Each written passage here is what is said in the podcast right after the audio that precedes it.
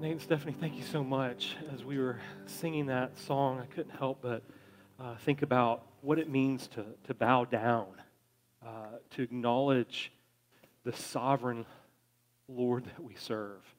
It, and it's not just about the posture of, of bowing, that's, that's really a, a symbol of, of greater things.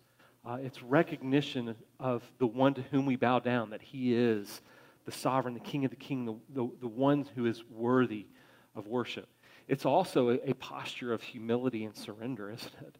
Um, I, I, think we miss some of those things because we're in a uh, culture where we don't have we, a king or a sovereign ruler. Instead, we tend to do what with our leaders? We raise our fists and, and grumble and complain about them uh, and, and, we miss some of the, the tone of the respect. Uh, but I, I hope that we can set those cultural things aside and instead that we would uh, recognize because of the Christian culture that we are genuinely and, and intimately part of, and that, that should be an inner piece of who we are, that that would drive us to, to appropriate worship. So, Nate and Stephanie, thank you again. My, ho- my heart was just, my mind was just like, uh, I guess, just latched onto those, those truths this morning, so thank you so much. Um, we're going to be back in Matthew this week. And uh, so I would invite you to turn to Matthew chapter 16. And uh, Claire, I'm going to ask you to do me a favor. Can you just like shift that chair over or go sit in Kathy's lap, one of the two, so I can see you? I'm, I'm guessing you're going to opt for shifting the chair over. Though Kathy, thanks for letting me pick and thanks. She was hiding behind Abigail's head, and she's like darting around, and I'm like, it's just going to distract me all morning. Abigail, if you move and block her again, we're going to have a, a, a little chat afterwards. It, it, didn't work. So, your mom gave me permission to correct you, Abigail. So, I'm teasing. Um, so, Matthew chapter 16. Let me give you a couple introductory thoughts before we jump into the text and, and break this apart. Um, as I was reading this and just praying over uh, a couple things, I want to share something that the Lord did in my life a little over a year ago, just as He was refocusing me uh, on, on, a couple of things. I, I read a book called uh, The Pastor as Public Theologian by uh, Kevin Vanhoozer and Owen Strachan. Uh, it, it, was a very powerful book that goes back and looks at the role and uh, uh, responsibilities of the pastor and, and how historically the pastor was responsible for theology. And in the book, they quote Augustine. And uh, if you know anything about Augustine, he was an early church father, uh, bishop um, who was, I was trying to think where, I can't remember right now, I just flew the coop. Um, but anyhow, he's a very profound uh, thinker, writer, has an incredible testimony of his conversion from uh, great sin to one of uh, when he recognized the grace of, of, God that was extended to him through Christ. Great transformation and, and great leader in the church. Um, so he, he wrote this. And it was very, one, convicting to me as I read this, but it, it, it was also uh, so, I, I, guess, just uh, such a deep reminder to me of my responsibilities that I actually printed this up and put it in a frame on the, the wall outside of my office. It's a, a, hall that I walk into my office on. And so it's the last frame that I see, and I try to stop and read this and pray this every Sunday morning before I come down to teach and preach. So here's what he said it is the duty then of the interpreter and teacher of Holy Scripture, the, defender of the true faith and the opponent of error, both to teach what is right and to refute what is wrong.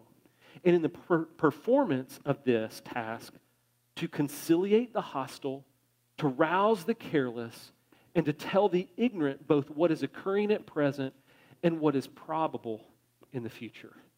I read that and went, what I do is of utmost importance. Because, especially that I read right before COVID really started coming around, but it's reminded me uh, of the great responsibility of teaching and preaching the gospel.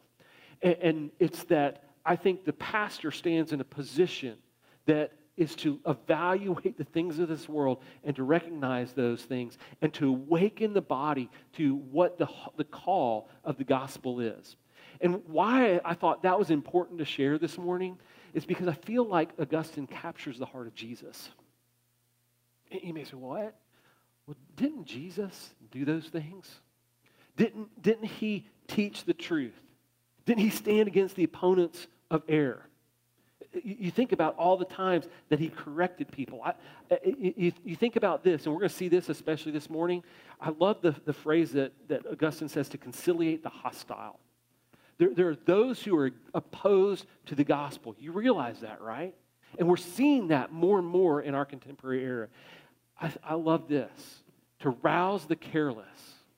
That, that Jesus was constantly dealing with 12 guys. And I don't know about you, but I, I think that most of those guys were probably older teenagers. And I don't know if you've ever been around a group of older teenage boys, especially. Sit around a campfire, it's a lot of nonsense. And, and there's probably a lot of carelessness that goes on. But Jesus is trying to what? rouse them out of that carelessness and call them towards a greater, higher, eternal purpose. And, and there is no greater cause. And then it says this it, it's to, to tell the ignorant both what is occurring at present and what is probable in the future. I think we're going to see in this text this morning, especially how Jesus is calling his disciples to an eternal cause, something that, that is important for the future, not just about the present, but it demands a present response. So I want to uh, begin with just, just a couple of reminders before we get into the text about a couple other things. As, as I was thinking about this, this text and just mulling over and praying about how this relates to us, I want to remind you of a verse in Ecclesiastes, verses, uh, chapter 1, verse 9. It says basically this There is nothing new under the sun. Now, now, I know we all, especially if we're in our you know, midlife or and above, we have kind of lived long enough to recognize the truth that there's nothing new under the sun.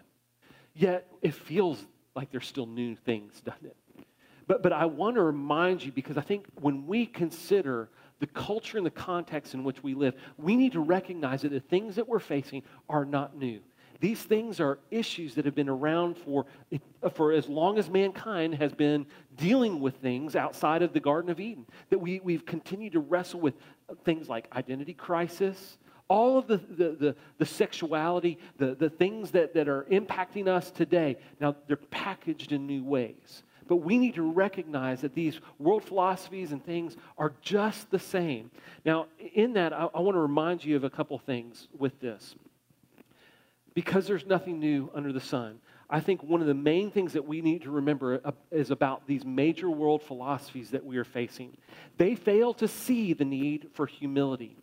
They instead try to elevate humanity to a state of equality. But it's not just equality with one another, it's equality with God.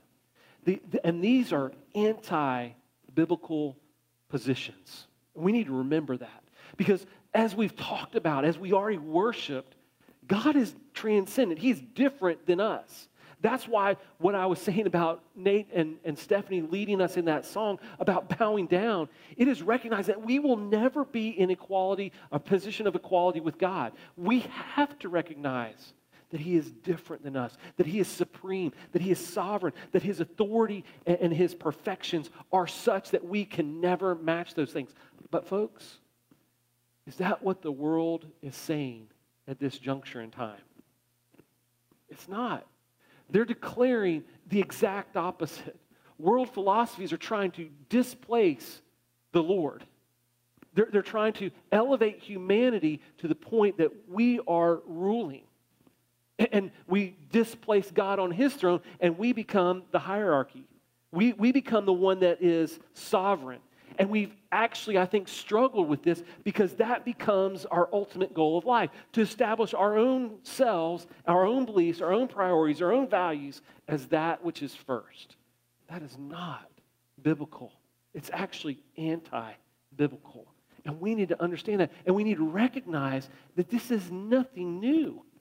It's been occurring for ages past. But, but if we don't go back to the Word of God, then we will stay in this line and we'll stay in conflict with our, within ourselves, with the Lord, and culture will have uh, uh, uh, its way with us so that we will continue to wrestle and struggle and we won't be satisfied. Because the truth is, those things, the things of this world, they never satisfy. And that's what Jesus says. So that's what we're going to look at this morning. So let's look in our Bibles at Matthew chapter 16. We're picking up in this series in Matthew 16, verses 24 through 28. So let's read together, okay? Then Jesus told his disciples, If anyone would come after me, let him deny himself and take up his cross and follow me. Now listen to verse 25. For whoever would save his life will lose it. But whoever loses his life for my sake will find it. For what will it profit a man if he gains the whole world and forfeits his soul? Or what shall a man give in return for his soul? For the Son of Man is going to come with his angels in the glory of his Father, and then he will repay each person according to what he has done. Truly I say to you, there are some standing here who will not taste death until they see the Son of Man coming in his kingdom. Now, I, I love to, to watch Jesus teach. Okay, I, I, don't know if you're like me in that sense, but when he starts to, to do certain things, there, there's lessons that I just try to learn from him. And I, I, I know you go, well, that's pretty smart, Matt. I know, hey, you know, there's a couple of like light bulbs that will click in my brain uh, uh eventually. But one of those tools, and, and this is where I know my wife and my kids, they, they get on to me. And you guys as a church have kind of recognized this too. I, I have a hard time asking like the right questions. I think I'm asking the right questions, and then all of a sudden it's like you're not making any sense. So, so in men's group, Rob's like laughing because uh, if, if, Danny was in here, Michael knows too, right? They would look at Steve at points and go, "Would you reshape Matt's question?" And at some point, when Steve wasn't there, I was like, "Okay, I know y'all have permission to ask me to reshape the question." And it's just one of those things. But, but why I try to do that right is because Jesus, he was the master at re- using rhetorical questions. Did, did you get that? in the text. See, there's this device of rhetorical questions that he uses here. Look at verse 26, okay? He says, For what will it profit a man if he gains the whole world and forfeits his soul? What, what in the world is Jesus asking there? Why would he ask that kind of rhetorical question? Now, I know it's secondary to what he's actually teaching as far as the, the, the specific factual truth and, and, issues. But that rhetorical question, it, occurs, that first one occurs, and then the second one is much like it. For what reason? Now, I'll, give me some feedback. Why does he ask those rhetorical questions in that way? let's go ahead and read the second one, give you a second more to think. Or what shall it, a man give in return for his soul? So, why does he ask those? What's he conveying?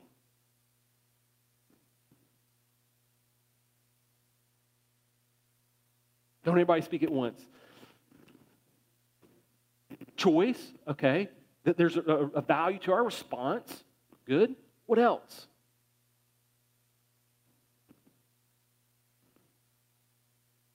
We don't like rhetorical questions, really, do we?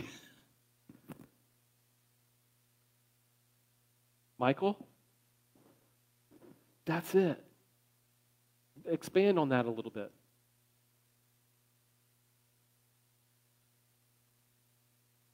Yeah. He, he is trying to, to, in this instance, I think, raise the, the, the disciples' awareness of what they are choosing, what, what, how are they responding, and what they really value. Is it the temporary things of this world, or is it your soul? It, it's the dividing line.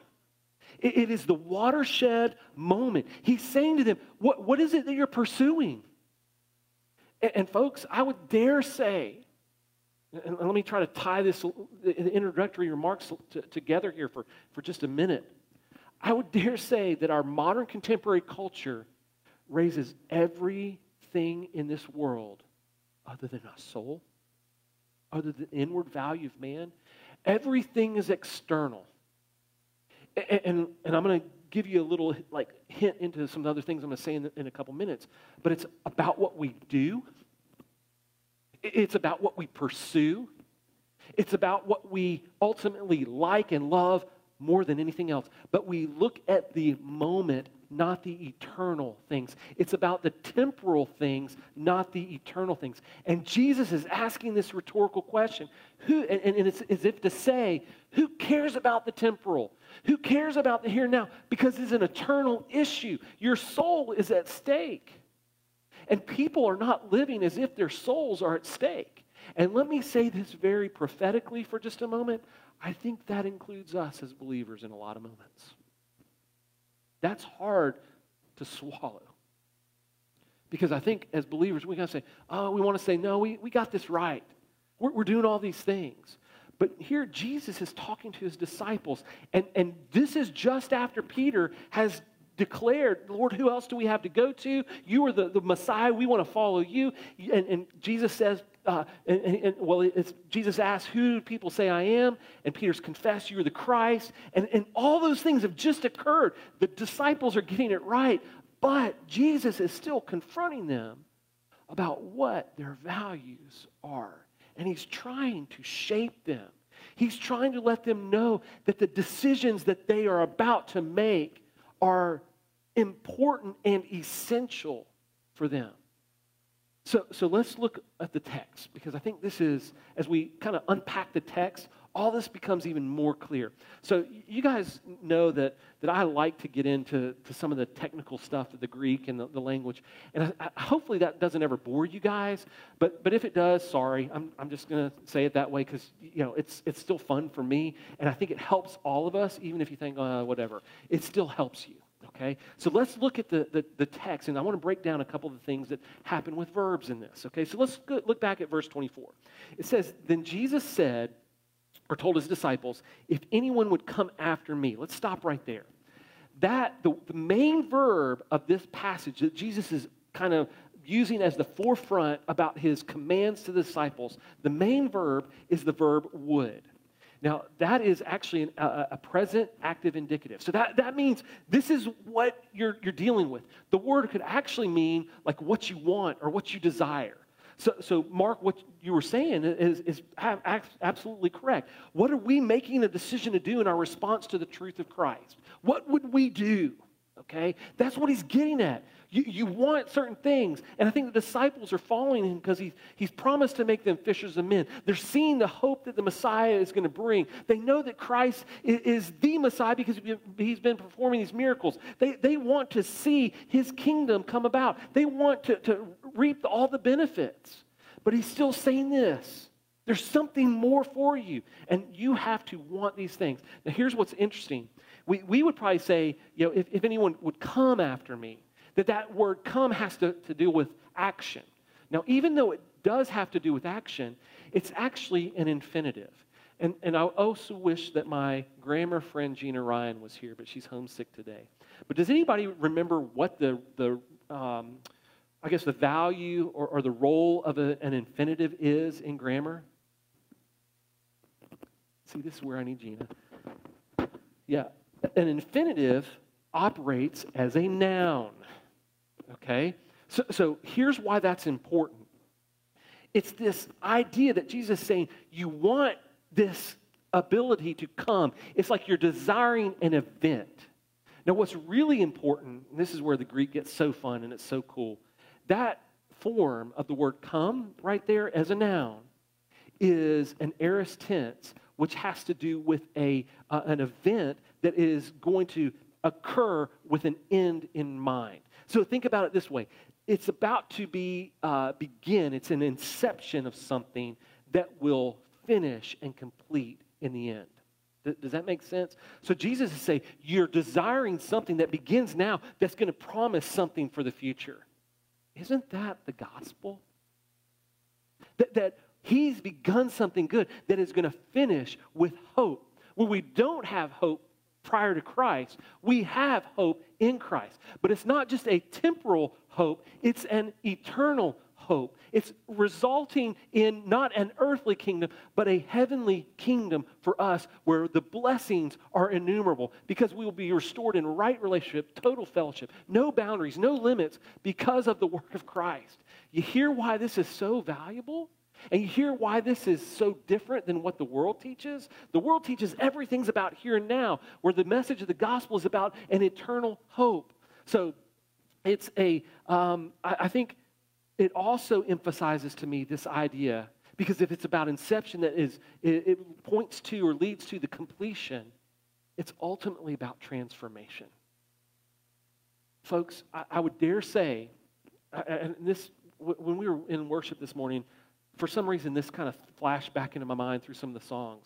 Um, I just reflected back to my own conversion experience. That moment on July 17th, 1989, where I was just, just a little over 20. I remember getting out of my bed, and y'all have heard me share this, but I remember getting out of my bed and getting on the floor and, and saying to Jesus, I know it was my sin that, that you paid for on the cross. I don't care about anybody else's, and I didn't say it that way, but I knew right then it was for my sins, for Matt Warren's sins, that, that he paid the penalty. And in that, see, I hoped for transformation. That because of my surrender to Christ and his lordship, that I would not remain the same. That, that through a thankfulness for that sacrifice, through surrendering to him as Lord, he would do a work within me. That yes, it would be external on some ways, that people would see a change, but ultimately would be an internal change that would impact me for a lifetime. And I know that's a lot packed in for a, young guy in Christ, but, but those things were all present in that moment. Now, was I thinking about all of it all at once? No, but it was there because Christ, He promises transformation. And I would dare say that every one of you as a believer longs for that ongoing transformation in your life. That, that you're not ultimately satisfied with where you are. That, that you're here today trying to gain wisdom and insight, and you want to hear the teaching of Jesus so that your life will be transformed. But, but folks, the, the important thing is that means that we have to do what Christ commands. Because he calls us to, to the inception that's going to complete, be completed by giving us now three commands in the scripture. Let's look at this together in verse 24. He says, If anyone would come after me, now, hear the commands, imperatives. Let him deny himself and take up his cross and follow me. Whew. Those three things are so serious. So I want to talk about uh, what it means to deny oneself first. It means this putting Christ and his kingdom first. It should impact the visible nature. And, and this was in a commentary, so I want to read this because I think it's good. It, it should impact the visible nature of one's financial commitments, service to the church and world, and should lead to the rejection of self centered arrogance and pride. I read that and went, boom, drop the mic, right? It's like, how many of us tend to go, yeah, Lord, I want all these things, but then our self centeredness and our arrogance or our pride or our finances or our time and service, they, they get reshaped by our values, not the values of the Lord. See, see we, we don't, we, we say we want to live with self denial eh, or in a place of self denial, but the truth is, we do what we desire because that's what the culture says. That, that's what, see why that's so important? Why, why I'm tying this back into the introductory remarks? Because the culture says, no, displace God as sovereign. You're sovereign, do what you want. That's the culture we live in. And folks, we're in tension because we're in this world that we're called not to be of it. And we've got to be people that answer Jesus' rhetorical question and say, My soul is more valuable than the things of this world. And I want to live a life that denies myself. Remember what Jesus said earlier in the Gospel of Matthew? He recorded, Matthew recorded this in, in chapter 6, verse 33. He says, But seek first the kingdom of heaven and his righteousness, and all these things will be added to you. We know that, don't we? We, we, we would quickly go, Oh, yeah, yeah, that's good. Can I ask a really tough question? How are you doing with that? It's one thing to know it, but it's another thing to value that and to pursue the kingdom of God above all else and his righteousness above all else. See, I, I think that the, the world system tends to put us back in conflict really quickly. And, and we see the values of the world and it shifts us. And we're constantly doing this dance and intention with those things. So I, I want I want to remind you of this because I think this is an invaluable biblical principle that, that will help us, okay? Make sure that our values are aligned rightly. We're each created in the image of God. Isn't that good news? We're each created in the image of God. Now, what happens is the, the world, it says that because we're created in the image of God, they want to say, well, we're into ourselves. We, we, if we're in the image of God, we can elevate self as the priority. They, they take the truth and it gets distorted. Does, does that make sense, what I'm getting at? And what we've got to do is we've, we've got to call foul. That, that, that's false. Because if we get that distorted, then we miss this fact that Jesus is the ultimate reality of perfection. See, he's the one that fulfills the image of God perfectly. And that's what demands our worship and obedience to him instead of placing ourselves as supreme. And, and, that's what, when we recognize that, we go, yes, I'm created in the image of God, but that's to worship Jesus as the creator, as the one who holds all things together, who, who all things were made for him and by him for his glory, so that we would worship him rightly. If we supplant him in this and say that we as image bearers are, are to be the, the ones at the top of the priority, then we've missed out the great opportunity. And what happens is we end up focusing on the external things instead of the internal things. Does that make sense?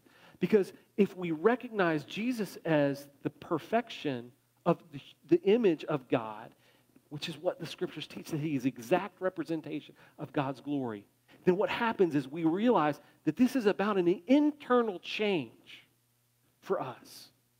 It's not about the externals. And then we begin to see that what Jesus is teaching us in Matthew 16 is so life freeing because we stop focusing on the externals and instead we focus on the internal of who he wants us to be transformed into. Because he's transforming us more and more into his likeness all the time. And the external things, though they can help us circumstantially, those aren't the things that are the priorities the internal, the soul. That, that's the priority. So I would remind you this, and I want to ask this in like in, in, in a question way too. So let me say this first. All do you realize and, and recognize that all external things are merely trifles compared to the internal things that the Lord wants to do with us. Think about that for just a minute all of the external things are merely trifles compared to what the Lord wants to do with us internally to make us like Christ. So, here's the hard question What are you focused on? What are you focused on? Where are you in that understanding of your pursuit of external things versus internal things? We're going to take a break, okay? So we're going to have the kids come up. Maya? Are you ready? Because boys and girls, y'all come on up. Everyone, everyone is welcome, and the older siblings too, because this is not a story for just little children. Miss Maya cried this week preparing the story because it's from the Bible, and the Bible stories are not just for children they're for older siblings, and they're for Juliana, my helper, and they're for everyone. That's right. You know, do you guys like little chicks? Have you seen them? Oh my gosh. I just love them. And last week, Miss Gracie told us about her chicks, and I had no idea, honestly, that they did stay under the wings of their mothers. I don't know where I come from. So I Googled it, and I have some pictures. And can you, Miss Julie, show us one picture? This is what it looks like. I know. Miss Maya discovered this this week. Do you see them? Like, why are why does the mother do that? Why is she wrapping her wings around? Keep them safe. Keep them warm. That's right. Can we see the next one to see the little chicks coming out? Ooh. But I also found out, of course, because I was in Googling, and that goes really takes a long time. There are other actually birds who do the same. Can we see the next one? I mean, seriously. It's just adorable. It's not chicken. I don't know what that bird is, but someone thought it was, it looks like dove. Someone thought it was a great picture and they drew, drew like an art that you can buy. Of course, everything it goes, oh, you can buy it.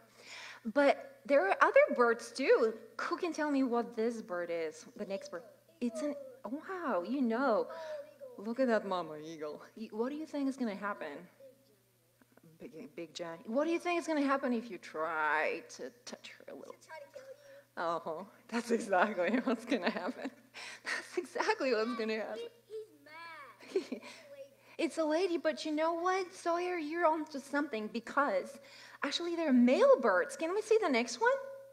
There are male birds.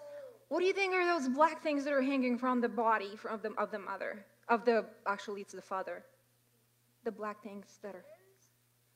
Well, yeah, those are the legs of the babies. It's amazing. This is actually an African bird. And that African, isn't it cool? And it runs in the water in, and it protects the little chicks from, what do you think this animal is in Africa? Exactly, Sawyer, exactly. I know.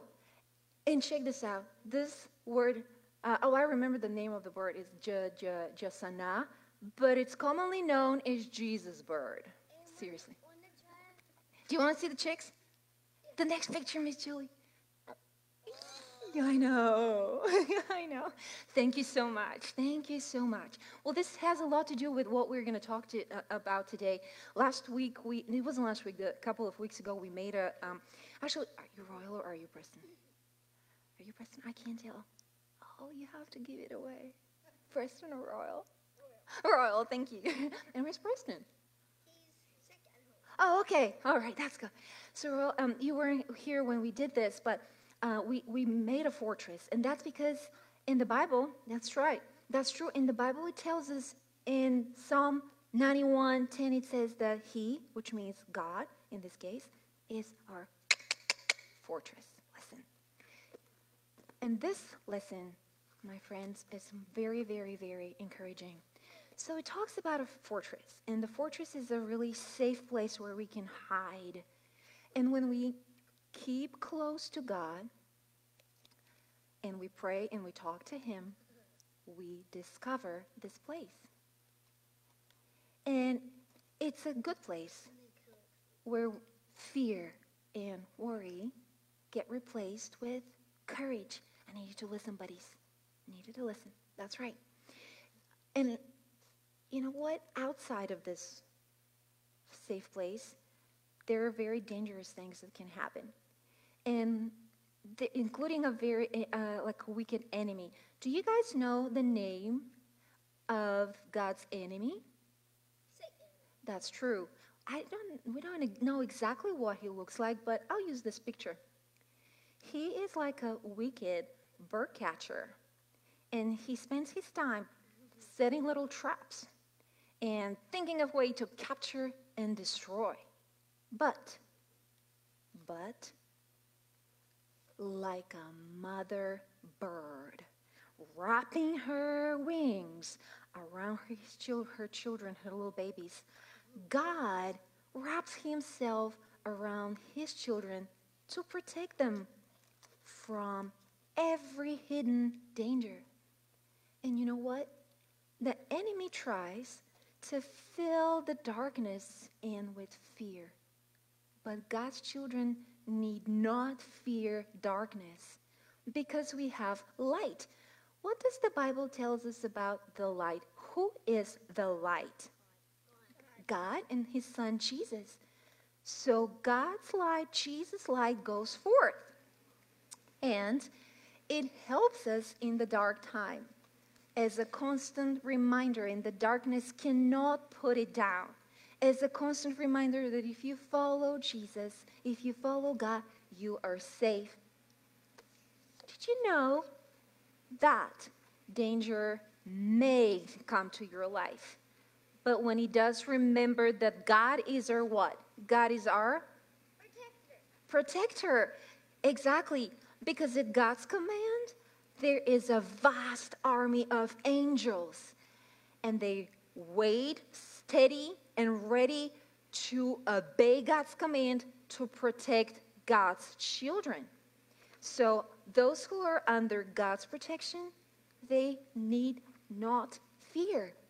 And God's power is so great that it transforms God's children into warriors. There you go. They get transformed into warriors. And now they're ready to face every every danger and have victory over it. And if the enemy sends prowling lions, evil lions in our lives, God will shout their mouth. And if the enemy sends slithering cobras, God will give power to his followers to crush those snakes under his feet. Mm-hmm. This is because, what do you guys think? What does the Bible tell us? Can Satan defeat God? No, no this is true. And you know what? One more last thing. If you trust in God and if you believe and you talk to Him, we get to also live with Him forever in heaven after we die. Now you tell me, what do you think the Bible says? If we talk to God, will He answer? if we talk to God, will He answer? Yes. Sawyer, what do you think? Yes. If you talk to God, will He answer? Oliver says yes. The Bible tells us that He will answer. Yeah. So if we make God our fortress and we receive His salvation, we can live under his protection and be in heaven. And we know that. You know why we know that? Because it's in the Bible. And is the Bible truth? Yes, and also a mama coming and telling that you be, need to be quiet is also very, very truth and real experience. So we better get out before we get in trouble.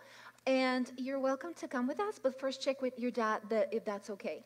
But if you want to, you can come with us because we have some activities prepared there for us. But go check with your dad to make sure that's okay. Thank you so much, guys. Be encouraged. We are under God's protection. Here you go. Maya, thank you so much. Um, boys are going to be boys, aren't they? What'd you say? Always, even into adulthood. Uh, yeah. Um, so, uh, on behalf of all the boys, old or young, I'm sorry, moms. Um, if my mom's watching, mom, I'm sorry. You raised three of us that were 18 or 21 months apart. Uh, it was it was bad. We we know why my mom's crazy. Um, she would tell you that we're the reason. When when granddaughters came along, she gained sanity again. It was amazing. Um, I, I could tell you stories of some of the things that we did, and I, that does not need to happen today. Um, so we're, we're looking at now the, the second command that Jesus gives. The first one is to deny ourselves, okay? And the second one, to take up the cross or take up our cross, is not very distinct from that same idea of denying self. But, but it takes things, in my estimation, a second step. And part of that, and, and we're going to see this as we look at the text, it's about the immediacy uh, of what Jesus is, is calling his disciples to. This is not like some way down the road future event. And I think that's where some of us can think, well, I'll live in denial, but I want these things first, then I'm going to live in self denial later. Jesus is saying, no, you can't wait. His point is that you have to do this now if you're going to experience all that he has to offer. So, so let me explain that a little bit. Let's look at the text again and see what, what Jesus is getting at. Okay, so he says in verse 24, if anyone would come after me, let him deny himself and take up his cross and follow me. Now look at verse 27. Okay, so he says, For the Son of Man is going to come with his angels in the glory of his Father, and then he will repay each person according to what he has done. Truly, I say to you, there are some standing here who will not taste death until they see the Son of Man coming in his kingdom. So, so Jesus is saying, look, some of you aren't going to taste death. You're going to observe this, this, the Son of Man and his kingdom being established. That's what the disciples are longing for, right? But they're looking for the wrong kingdom. What, what kind of kingdom have they kept looking for? An earthly kingdom, right? One that's going to come in power and authority and uh, overcome or overthrow the Roman rule. That's not what Jesus is getting at. And, and I know there's been, there, I've seen a couple quizzical looks like, how does Jesus uh, express this immediacy? How is his kingdom coming? How are they not going to, to, to, to experience death? Well, we got to look ahead just a little bit. This is one of those places where maybe chapter breaks aren't so good. Look at Matthew 17 real quickly and let's see what's going on. And after six days, Jesus took with him Peter, James, and John, his brother, and led them up on a high mountain by themselves. And he was what?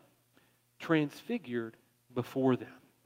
And so we, we go through this passage, and what Jesus, what happens is just in six days after this conversation about denying themselves, taking up the cross, and following him, Jesus' kingdom is verified by the transfiguration. See, none of them have died, but you imagine six days, it's immediate. Jesus knew this was coming. And his kingdom is, is being further established, and there's, they're seeing evidence of the transformation that is occurring in this kingdom. It's not just about the distant future, it is now, it's immediate. His, his uh, fame is being established already through miracles, and now again through the transfiguration where he's glorified. And if we look further at this, look at this. Um, we're going to keep reading in chapter 17. He was transfigured before them in verse 2 and his face shone like the sun, and his clothes became white as light. And behold, there appeared to them Moses and Elijah talking with him. And Peter said to Jesus, Lord, it is good that we are here. If you wish, I will make three tents here one for you, and one for Moses, and one for Elijah. He, will, he was still speaking when, behold, a bright cloud overshadowed them, and a voice from the cloud said, This is my beloved Son, with whom I am well pleased. Listen to him. When the disciples heard this, they fell on their faces and were terrified. But Jesus came and touched them, saying, Rise and have no fear. And when they lifted up their eyes, they saw no one but, but Jesus only. And as they were coming down the mountain, Jesus commanded them, Tell no one the vision until the Son of Man is raised from the dead. And the disciples asked him, Then why did the scribes say that the first Elijah must come? He answered, Elijah does come, and he will restore all things. But I tell you that Elijah has already come and they did not, did not recognize him, but did, not, but, but did to him whatever they pleased. So also the Son of Man will certainly suffer at their hands. Then the disciples understood that he was speaking to them of John the Baptist. So, so here's the point Jesus, in this transfiguration, he is um, exalted by God the Father as he says, Look, this is my son. As that voice in the cloud proclaims that. This is my son. You need to recognize his calling, his preeminence. So, so Jesus then says, Look, my time is about to come. I'm going to suffer and I'm going to be raised from the dead. At that point, you can tell. But, but before that, he's saying, Be quiet, hold this to yourselves. You see, what he's pointing to is the imminence of his suffering, his trial and his suffering, and his resurrection that will come. And he's pointing to them saying, When I was talking to you just six days earlier, talking about the need to take up your cross, you will have to suffer. You will have to make decisions. You will have to respond in such a way that it will demand self sacrifice. It will demand a call that is not satisfied by earthly things. It is a far superior call that will bring impact that is eternal for people. You're being called to that same calling. That's what he's ultimately telling them. What it means to be a fisher of men is not just about the, the temporal things, it's about the eternal things. So it's for them to still live in self sacrifice and, and denial of themselves. Ultimately, with a commitment to follow. Because I started kind of thinking about this, I'm going to throw a couple thoughts together. Was Jesus looking forward to the cross? No, the truth was he was looking forward to obedience to the Father and the call. But at the same moment, he said, Let this cup pass from me. But I want to surrender my will to you, Father. Not my will, but yours be done. And so I'm going to endure this to fulfill the perfect plan of salvation. For us to take up our cross means we, we may not want to, but we live in self denial and we do it in such a way that honors our Heavenly Father so that our transformation speaks and gives a testimony and declares the goodness of God at work in our lives. That's not an easy thing. I want to read a statement by James Montgomery Boice. Uh, he's one of my favorite writers um, and he was a pastor, so his writings are actually sermons that have been collected. And, and I think why this was so important to me, because I think so many times we can look at these things and these truths, and I could say, well, Jesus was just talking to his disciples as individuals, but I think this collectively applies to the church. And I think James Montgomery wrote this back in um, the 1990s, if I, if I remember correctly. So, uh, again, I want to frame that just a little bit for you to hear what he's describing and realize there's nothing new under the sun. It still applies to us today, and it applies to us as a church. Here's what he says There is a de- defect, even a fatal defect, in the life of the church of Christ in the 20th century a lack of true discipleship. No, no, hang on that for a second. If the defect is a lack of true discipleship, what is Jesus trying to do here with his disciples? He's trying to help them understand model this, apply this, and you will be effective. But Boice is saying there's a defect, it's a lack of true discipleship. So here's what he continues to say For the genuine Christian, discipleship means for forsaking everything to follow Christ. But for many of today's supposed Christians, perhaps the majority, it is the case that while there is much to talk about Christ and even much furious activity that is supposed to be done in his name, there is actually very little following of Christ himself.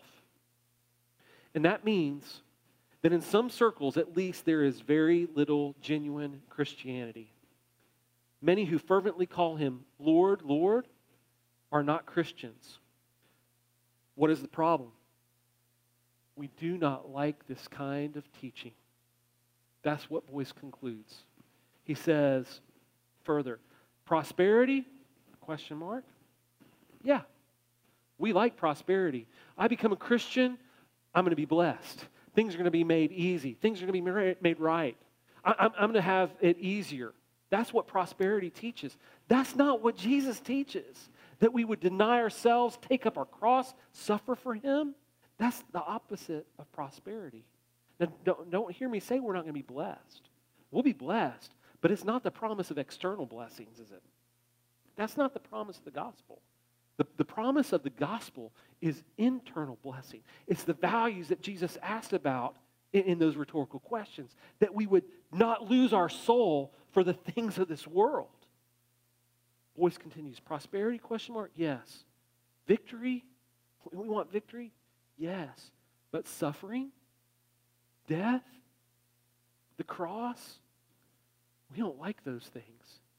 Yet there is no genuine Christianity without them. That's not a popular message, folks. But that's what Jesus said. And I dare say that most of the, churches today are teaching prosperity. They're not teaching that we will have to sacrifice and that there's a cost to following Jesus. And if we want to see transformation, then there's a commitment on our part. And we cannot be about the worldly things only, the temporal things. We have to be about internal and eternal things. He, he can, uh, as I read that and thought about this, I thought of an example because I was like, where, where do I get this biblical illustration?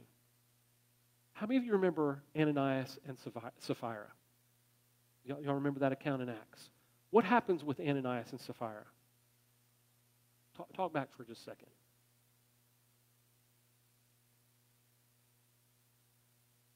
Yeah, Rob, that's right. They had sold their land when the church was first starting in Acts, and the church was giving to each other as they saw fit. And so Ananias and Sapphira, they must have had some kind of wealth, they had some land, so they decided to sell their land. And when they took the proceeds of their land, they said, What? Well, we're going to hide some of this stuff. And they were focused on what for, for that moment? Put in context of the message the temporal. They were focused on the earthly things that, that they'd already, in one sense, said we want to give up. But they lost sight of that. And because they were lying to the Holy Spirit in that moment, the church was suffering, and the Holy Spirit said, No, they're not gonna, the church is not going to suffer. This is not isolated to them, it was impacting the body. And so the Holy Spirit, because of them lying to the Holy Spirit, he killed both of them. because God needed to show that justice needed to occur. And, and we could not live in that manner anymore. He was calling them to a greater calling, but they weren't willing to obey. And, and I'm not saying the Holy Spirit's going to strike us down. I'm not saying that. But what I am saying is we have a call to live responsibly with one another in the church, to make sure that we are people that are denying ourselves, taking up our cross, and ultimately following Jesus. Let me put it in another context. I know y'all know this example, but you remember this, the account of Jesus being uh, addressed by the rich young ruler. What did the rich young ruler want to experience?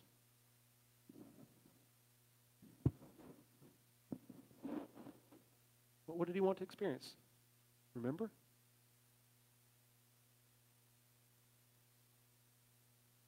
He wanted the eternal life, right? He, he knew there's a value that Jesus is bringing. That value is eternal life. And what did Jesus confront him with and tell him, here's how you uh, uh, get this sell everything and do what?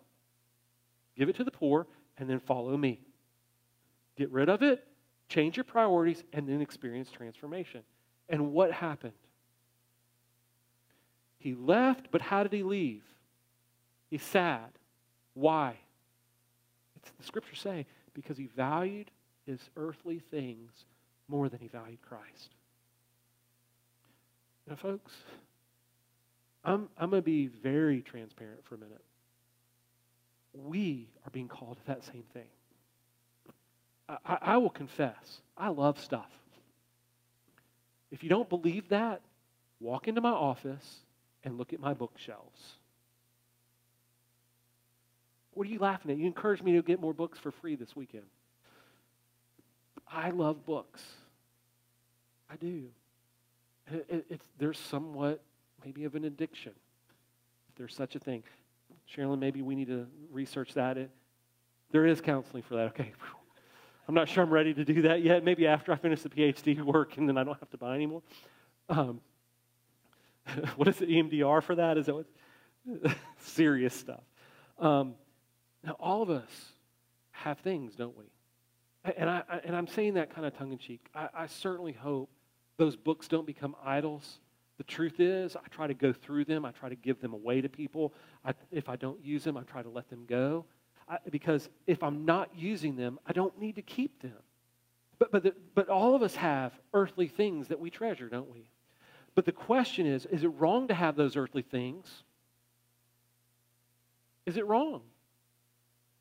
No, it's not. But can I shape it this way? It's wrong if they detract from our ability to serve Christ well by following him and valuing the eternal things. If those things become a distraction, they're dangerous. And all of us have that temptation. Why? Because the world pushes that. And the tendency is, I think, in, in our struggle, is for those things to become so valuable to us that they distract us and we don't recognize it and realize it, and we don't commit then to serving the Lord because our distraction becomes the priority. And we end up valuing the temporal rather than the eternal. And folks, I'm telling you, I can live in that struggle. I can live in that tension. I can, I can do right and good things for absolutely the wrong reasons. And you're no different from me. But there's a high calling that, that we would evaluate these things. And if those things begin to prevent us from bowing to the Lord in worship and, and in pursuit of Him, then we need to jettison those things from our lives. And we need to evaluate how we would come back and rightly worship the Lord in denial of self, in taking up our cross and following Him. Because I think there is actually an order to those things. We can't say, well, we'll follow Christ and then maybe deny and take up the cross. I think those things come in priority by Jesus' order.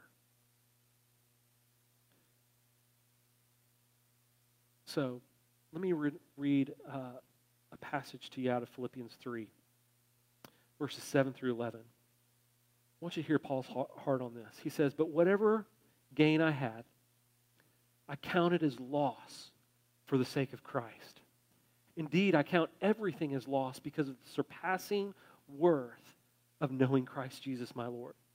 For his sake, I have suffered the loss of all things and count them as rubbish. I love that word. In order that I may gain Christ and be found in him, not having a righteousness of my own that comes from the law, but which comes through faith in Christ, the righteousness from God that depends on faith, that I may know him and the power of his resurrection and may share his sufferings, becoming like him in his death, that by any means possible I may attain the resurrection from the dead. It's priority living, it's kingdom priority living. And, and folks, I believe that we are in a season like no other in our church life, in our contemporary era, where true believers are going to be marked by, by denial of self, taking up their cross, and following Christ. Because if we don't do this, and we're seeing this across all church campuses, people are not, for whatever reason, they're not returning to the church. They're living in ways that, that uh, in my estimation, would, and my, my um, I guess, contention, not, not an anxious, but I'm contending that they are, are fearful and they're struggling to return to ministry because of other things that have taken priority in their lives. Folks, I, I had this conversation this morning, and, and I'm be real prophetic for just a second. There's a different approach to what's happened in the last year and a half with COVID from a theological perspective than a medical perspective. You realize that, right? This means yes, still, this means no. This means I don't know. There's a difference in what's happened in the last year and a half from a theological perspective than a medical perspective. Does that make sense? So let me give you the, the, the bare bones of this. Theologically, what's going to happen to every one of us? We're going to die. The old joke you pay taxes and you die, right? We're going to die. The medical field predominantly exists to do what with our lives? Prolong it. Thank you, Mark. Is that a bad thing? No, I think that's a good thing. I, am taking some medicine for health issues that I hope will prolong my life. Being very just blunt about that. But here's the problem Do I think that's going to prolong my life for eternity? That's foolish. No. Do, do I still appreciate the medical field? Yes. Okay, but, but here's the other issue. If I have a medical approach only and I don't understand theologically that life is about eternal things and it's only about, and I think that life is only about the temporal things, then the medical field is all I can rest on. And I won't have hope. The only hope is to, to stay physically healthy. But, but, but theologically, that's short sighted.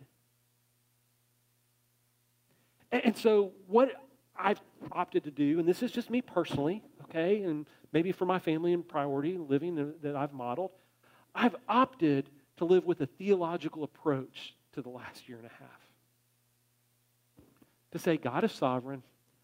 I'm not called to live in fear. I, I, I'm, I'm not, I mean, I don't want to get sick, but I know this the Lord has my days numbered and He is good. And He doesn't withhold good things from His people. So I can rest by grace through faith in the work of Christ on my behalf and live in confidence. And ultimately, that means yes, I'm concerned about what happens medically, but that is not going to drive my life. That's not going to drive my values or my priorities. Christ is. And I'm going to serve the community by, by as best as I can, trying to keep the doors of the church open, trying to do ministry, because let me say this real bluntly for a second. I am so grieved over lives lost.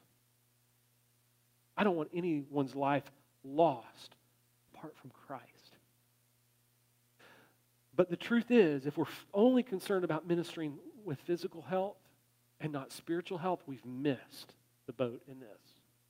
And that's my big concern as a pastor, is when pastors are declined or denied visitation privileges and those kind of things in hospitals and with the sick, spiritual aspects have been impacted. The eternal has been impacted for temporal priorities.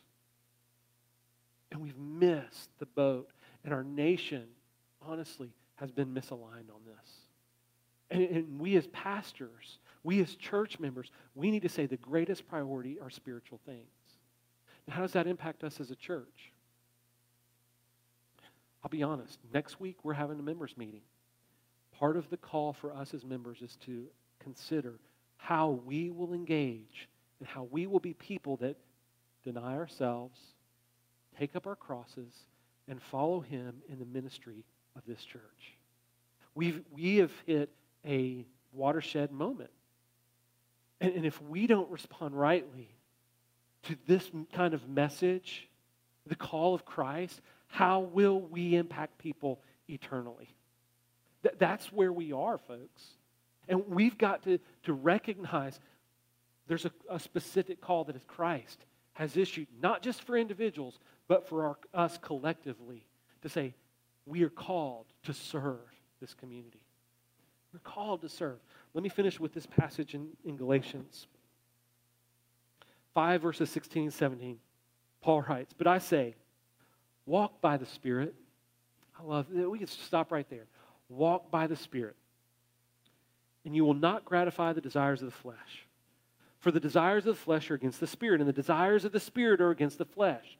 You hear the war that's raging the Spirit, theology, flesh, here and now, the tangible, the temporal.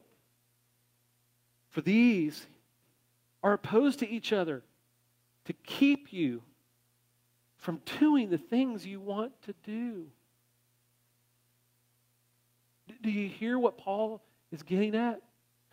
I think when we become believers, the Holy Spirit is calling us to obedience, to live in ways that, that prioritize the eternal, that our values are constantly being called upon to shape for Christ and his kingdom work.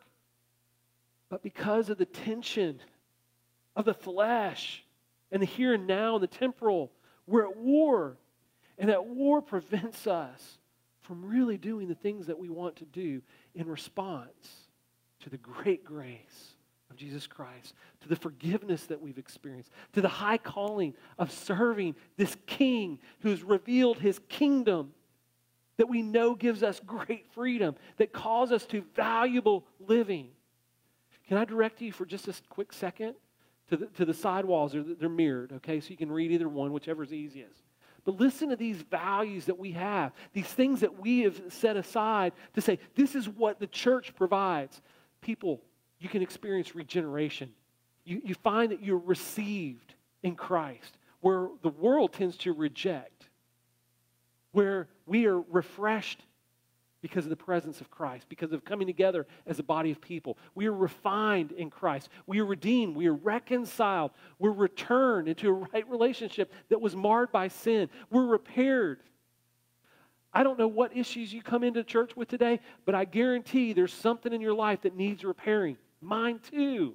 Praise God. It's found collectively in the church as we come together and minister to one another.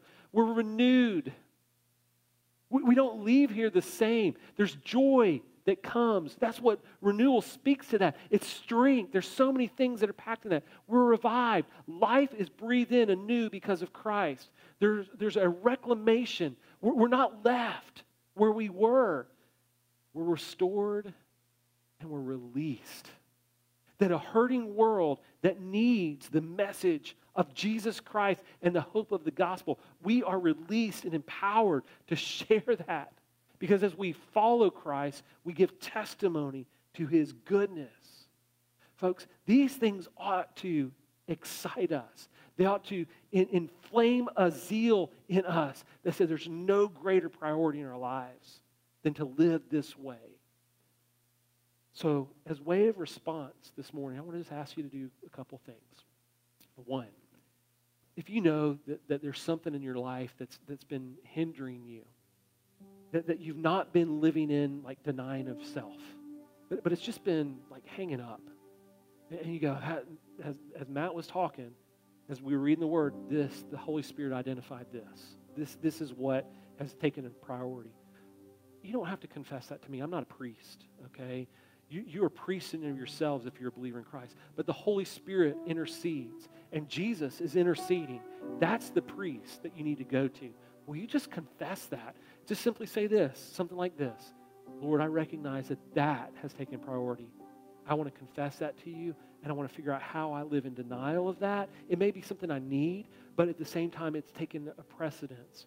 I want to get that realigned rightly. Will you help me to walk in obedience with that? Maybe I need to receive some counsel about that. We'll provide that for you. Just come and share, and we'll, we'll walk through how to, to do that rightly.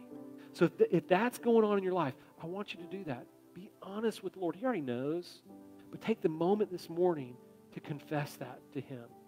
And then, second, this is, this is a long term piece for us.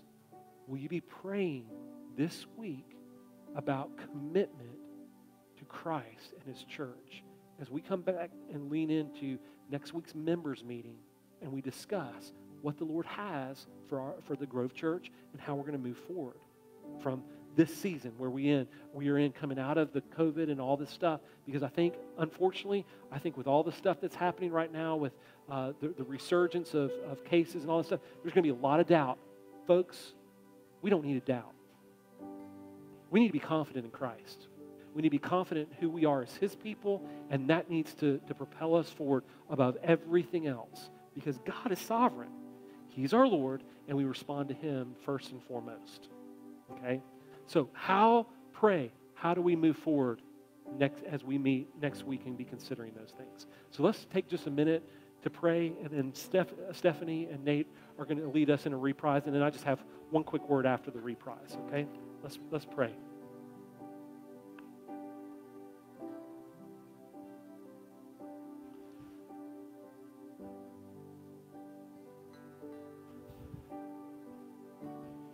Fathers, we prayed earlier, you're a good, good Father. You see us in our need and you meet us where we are. Lord, it's, it's not trite, it's true.